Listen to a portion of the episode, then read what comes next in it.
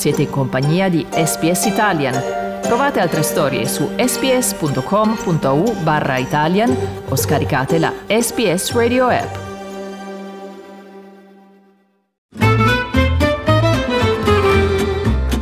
Slow Italian Fast Learning There isn't a whole lot of space in here. Um, it's really just a space for for our sleeping bag and for us to sleep, uh, and then for a few personal items and stuff of, uh, of regular use. Um, most importantly, we have two laptops in here. Questa è l'astronauta italiana Samantha Cristoforetti. Si trova nella Stazione Spaziale Internazionale, mentre descrive la sua zona notte nella missione futura. Durante questa missione sei anni fa infranse il record della permanenza più lunga in solitaria detenuta da una donna. Cristoforetti è una delle sole due donne che l'Agenzia Spaziale Europea ha mai mandato nello spazio. Si tratta di uno squilibrio che l'agenzia adesso sta cercando di correggere nella sua quarta campagna di reclutamento mai intrapresa dal 1978. Nella sua ultima ricerca per futuri astronauti, l'ESA è interessata in modo particolare a ottenere una squadra che sia più diversa tra i generi. Tra le oltre 560 persone che hanno volato nello spazio, solo 65 sono donne. Negli anni 50 quando la NASA stava iniziando a contemplare l'idea di mandare persone nello spazio, iniziò a cercare uomini che fossero più bassi di un metro e ottanta. Ma l'allora presidente degli Stati Uniti, Dwight Eisenhower, insistette come requisito che solo i piloti di test militari potessero fare domanda. Fu questa richiesta che in pratica bloccò le donne dal parteciparvi. Il direttore dell'esplorazione umana e robotica David Parker. Traditionally, in the past, astronauts have often been test pilots, and indeed, qualified test pilots are eligible for this call for astronauts. But equally, living and working aboard the space station, we're looking for a also much broader set of uh, possible skills in science or technology or medicine.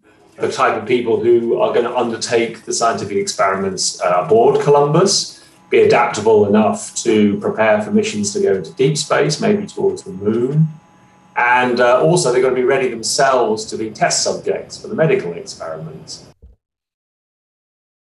L'agenzia, inoltre, crede che sia arrivata l'ora di rendere accessibile lo spazio a persone con disabilità fisiche.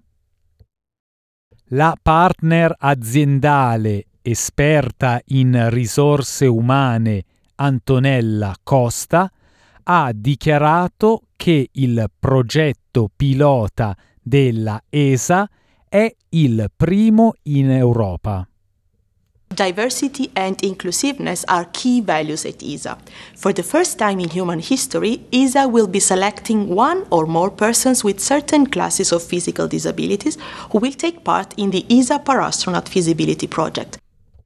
Basandosi sulle categorie create dalla Commissione Paraolimpica Internazionale, l'agenzia prenderà in considerazione richieste che provengono da persone con deficienze negli arti inferiori, differenze estreme nelle lunghezze delle gambe e dalla statura di meno di 130 centimetri. L'astronauta italiano Luca Parmitano era uno dei sei candidati che fece domanda nelle ultime selezioni dell'agenzia nel 2008. Da allora ha volato in due missioni orbitali.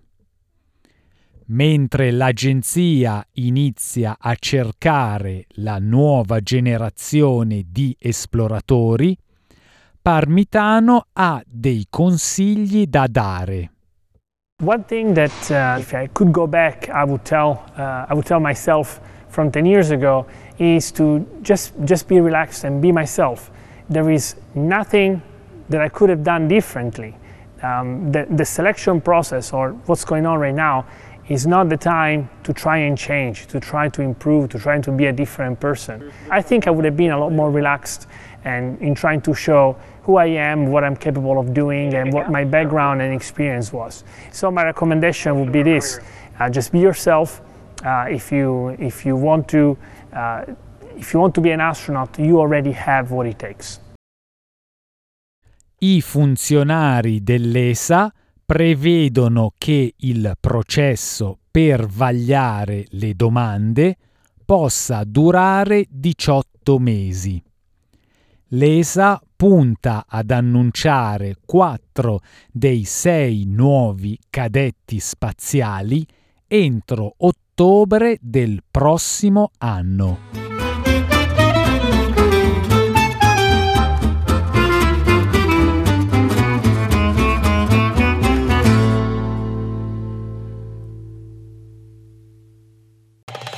Volete ascoltare altre storie come questa? Potete trovarle su Apple Podcasts, Google Podcasts, Spotify o ovunque scarichiate i vostri podcast.